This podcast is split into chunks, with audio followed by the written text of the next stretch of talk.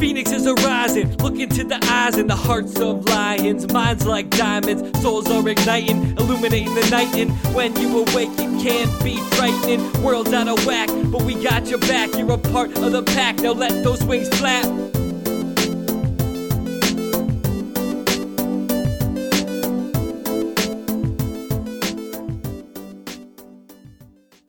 Welcome, fellow Phoenixes, to the Spiritual Phoenix Podcast, where we make a daily offering to the divine by putting our past on the pyre, searching the smoke for spirituality, adapting isolation into connection, and manifesting mental wellness. I'm your host, Ross Cessna, and I'd like to take a moment and uh, just focus on what we're grateful for today.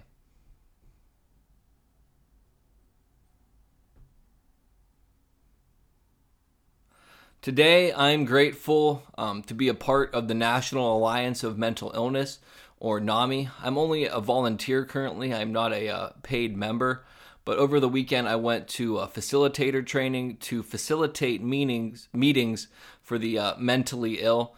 And that's been something that I've wanted to do for a long time. And uh, I didn't know where to start or how to get going. And it's finally coming to fruition to where I'll be able to start taking um, more opportunities to help people. And talking to a newfound friend on Facebook and reflecting back, it made me want to talk about what today's episode's about, which is finding your life's purpose. And I have a quote um, that really sums up how I found my life's purpose, and I'll share a little bit about that. The quote is Sometimes in tragedy, we find our life's purpose. The eye sheds a tear to find its focus. That was said by Robert Brault. I hope I said that right. Um, and for me, I worked in the culinary industry from about the age of 15 till about the age of 31, um, on and off, basically.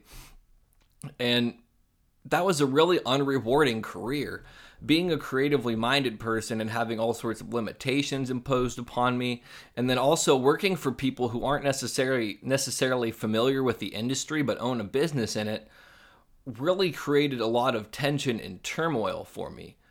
Um, and when i first had my mental uh, illness really make itself prevalent when i first experienced psychosis and things like that I was beginning to pursue a career in writing and um, working online and things of that nature. And it really played into my um, psychosis. Even the first real attempt I took at uh, creative writing in non or uh, science fiction or fantasy, if you will, uh, the story really foretold the upcoming events of my psychosis um, almost verbatim. And when I got out of the psych ward in California and reread that story, it frightened the shit out of me, to be honest, uh, because it really said everything that happened. Not as extravagant as it was in the story, but all the all the key elements were there. And I deleted that story because it frightened me, and I couldn't read it without getting extreme anxiety, fear, um, and really it increased my paranoia overall. So I wish I had it now in some regards, but I realized at the time I couldn't, and letting it go, um, I really do firmly believe what I'm about to say too. When you let certain artistic pieces go, whether it be in writing, um, music, uh, art, or anything like that, it allows better things to come through in some regards. And I've burned books of my poetry, I've burnt art pieces that I did when I was psychotic that had negative energy. I've scrapped songs that just weren't working out um, and took it as a sign not to do it. Now, for some people, that won't make sense, and they'll think that I'm just a weirdo, and that's totally cool. You don't you don't have to get me. I get me. I understand me, and it makes sense to me because I tend to always be rewarded with something that's more suited for what I'm trying to accomplish after letting things go that aren't meant for me. Now, as finding my life's purpose, as far as finding my life's purpose, it really didn't become aware to me what that was. And I was really searching for it. And the thing that's funny about that is it's kind of like the more you chase after something, the faster it runs away from you. So for my life's purpose, I really just had to stop looking for it and focus on myself. Um, my newfound Facebook friend, who's also going to be uh, doing the audio editing for this podcast and is going to help me um, by giving me some of his beats that he produces um, for a new intro, same lyrics, but and also a new outro. Um, the, those will be produced by Jogee. Um, it's J O G E E, and he's also going to be doing the audio editing, like I said. But him and I were talking, and uh, he had said that he was asking his higher power, well, what am I supposed to do? Like, I kind of know what I'm supposed to do. Am I going the right direction? And my response to him was kind of like, your higher power is probably like, dude, you don't know. And it's one of those things where if you have to ask, you'll never know. And I kept asking, kept searching, and I got further away from it. When I really found what I perceived to be my life's purpose, um, it was when I stopped looking for it. It was when I started living and started doing the things that I wanted to do to progress my life. And then, in a roundabout way, it became clear to me what I had to do to progress my life actually was to get better. And in order to get better, I had to learn better self care. I had to face my fears too. That was another thing for me. My life's purpose was hidden behind my fears, my self doubt, um, my self loathing, all of those things. And I had to face my fears head on. I do that on a daily basis. Don't assume that I'm I'm not a I don't have fears still. I still do have fears.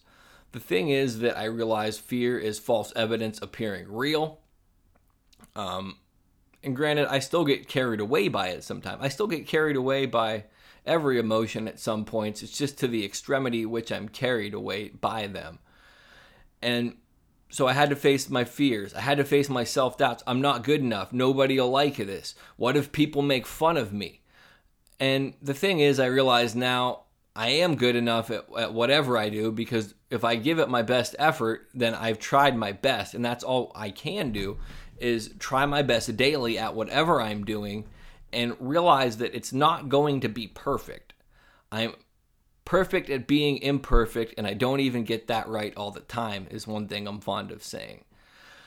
Um, and then as far as uh, I forget what the other thing that I listed was because I'm just shooting this from the hip. I don't have a script or anything written. But really, it took a lot of insight, not searching, and just living my life and pursuing the things that I wanted to. And the other thing that Jogee mentioned was uh, that he had this reoccurring thought that kept popping into his head that was his higher power saying to remove a certain thing from his life. And for me, that was certainly the case to where my higher power continually kept saying, Would you be willing to give up smoking pot to pursue what you now know is your life's purpose? And I would continually say yes, and then I would go smoke a bowl or hit up the bong or uh, puff down a joint. And I wondered why I wasn't progressing. Now, for me personally, when I gave up smoking pot, opportunities presented themselves to me almost instantly in what I wanted to pursue as a career, um, which was helping people with mental health and drug addiction. And I shouldn't say career; I should say my life's purpose. Um, my what I want to pursue pursue as a career is establishing a uh, a base for my creative outlets. This podcast would be one of the things I do. The hip hop or uh, the other music I make would be another one. My art would be another one. My writing would be another one. Um, I'm kind of a multifaceted renaissance man in the arts. Outside of those things, I don't really know much. I don't know how to build a house. I don't know how to um, work on a car. But the thing is, there's other people that know those things, and they may not know how to do some of the things I know. So there's there's a trade system. That's where bartering comes in, which I think is going to be um, revisited greatly in the future by our culture. Um, and once I gave up smoking the pot and those opportunities presented themselves, as I mentioned earlier, it became facing the fears fear of public speaking, fear of sharing my experiences, fear of uh, people not understanding what I'm saying, self doubt that I wouldn't be good at speaking. I could never perceive that I was good at public speaking. I, I thought that I didn't know what I was saying. And the thing is, when I was stoned, I was horrible at public speaking. I really wasn't good at thinking then either. I think that drugs and alcohol are a plight for spiritual people because they really muddy the waters of your thoughts, of your life's purpose, and, and things of that nature. And there is a quote by Alan Watts that I'm going to paraphrase, but he essentially said, Everybody's in the stream of life. Some people are swimming against the current, and other people are going with the current. So they have the force of that, uh, of their of the divine source energy or whatever you wish to call it behind them. And the people that are swimming away from it or into the current can't see where they're going. The people that are swimming with the current can use the power of that current to help them a they can a see where they're going and b they can use the power of that current to get to where they want to be in that river because they have all that force behind them. Having been swimming against the current most of my life, I can really relate to that saying. There was many things where I tried when I shouldn't have, and I should have kept going with it when when I stopped.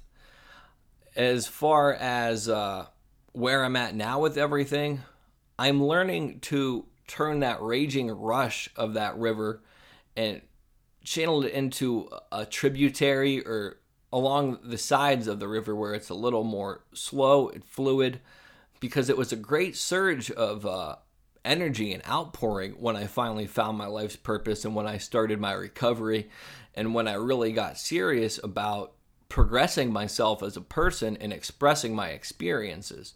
The experiences that I had initially with psychosis and all of those things were horrible. They were shaming. I attached a stigma to them. Having the label of a mental illness is not something that's easy to deal with, let alone overcome on your own. Thankfully, I had people who helped uh, reduce that label by accepting me as I was, and in turn, I learned to accept myself as I am and identify that not all my beliefs are associated with my uh, mental illness. And also, when I say mental illness, I'm saying that because that's how our culture views it. I view it more as a uh, a spiritual ailment, if you will.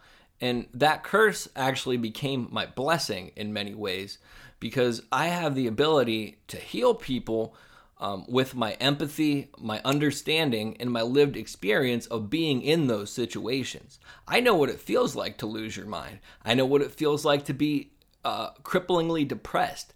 I know what it feels like to have incredible amounts of mania and not sleep for days and have so many thoughts flooding your mind that you don't even know how to sort them all. I, I know what that's like. I've um, been homeless, granted, by my own accord, and I did have help from people. Uh, lots of people don't have those opportunities. I've lived a varied life. I know what it feels like to be incarcerated, so I know the joy of being able to just walk outside and see the sunrise or see the sun set when I want to. And those things were all bad experiences at the time. Now I view them as lessons or experiences, and those are some of my greatest gifts because now I can share how I was there, how I overcame it, and how those things don't make you less of a person, and how you can really share those experiences and be able to help other people in those situations. After getting out of the psych ward, I never wanted anybody to feel as isolated, alone, stigmatized, um, rejected from society, minimized, sympathized, because sympathy is really not a, a good way to approach any situation. Feeling bad for somebody is kind of like looking down on them. Empathy will put you right there in the trenches with them and say, I've been there. I can understand what you're going through. Empathy is a very, very good emotion. Um, I shouldn't say emotion, uh, trait, I should say rather. And I shouldn't bastardize sympathy either. It's just me personally. I don't want sympathy. I want people to understand me. And sympathy to me doesn't mean understanding. I don't mean to look down on sympathetic people because that's not correct at all either. And it's against what I believe. Um, I'm somewhat rambling at this point, so I think it's a good place to end it. Um, I want to thank Jogee for doing the uh, sound for this and also allowing me the opportunity to use some of his beats for the new intro and outro. I also would like to say uh, check out my links below in the description, either on iTunes, on uh, this YouTube video, or on SoundCloud. And if you're seeing me, you can listen to me on iTunes or SoundCloud. Links are in the description. Um, also, if you would like to be on this podcast, please shoot me a message on Facebook. Uh, let me know what your story is, kind of, and where you came from. Ideally, you should be somebody who has encountered some kind of struggle in their life and has overcame it or is overcoming it with a positive outlook. Uh, the main thing really is that you don't put anybody down. You're at peace with yourself and you're at peace with humanity as a whole. Granted, certain things are upsetting that other humans do, but you really shouldn't have hate in your heart because Love is not in opposition to hate, hate is at war with itself. Finally, um, actually, two more things. If you could please fill out the Podtrac listener survey listed in the description, that will help me get a better understanding of my audience. And if you would like to get paid to respond to this, there is a uh, link below where I would prefer that you sign up with your email because then it makes me a little bit of money. But if you'd like to get paid to write, use the link below. Um, also, I've been doing tarot card readings. I'm going to build up a database of tarot card readings where you can just kind of pick which one resonates with you that day and get a reading. So that link will be posted uh, in the description as well. With that, love and light. I love, respect, and appreciate all of you. Namaste. You're won't fly Stuck in your cage just as I.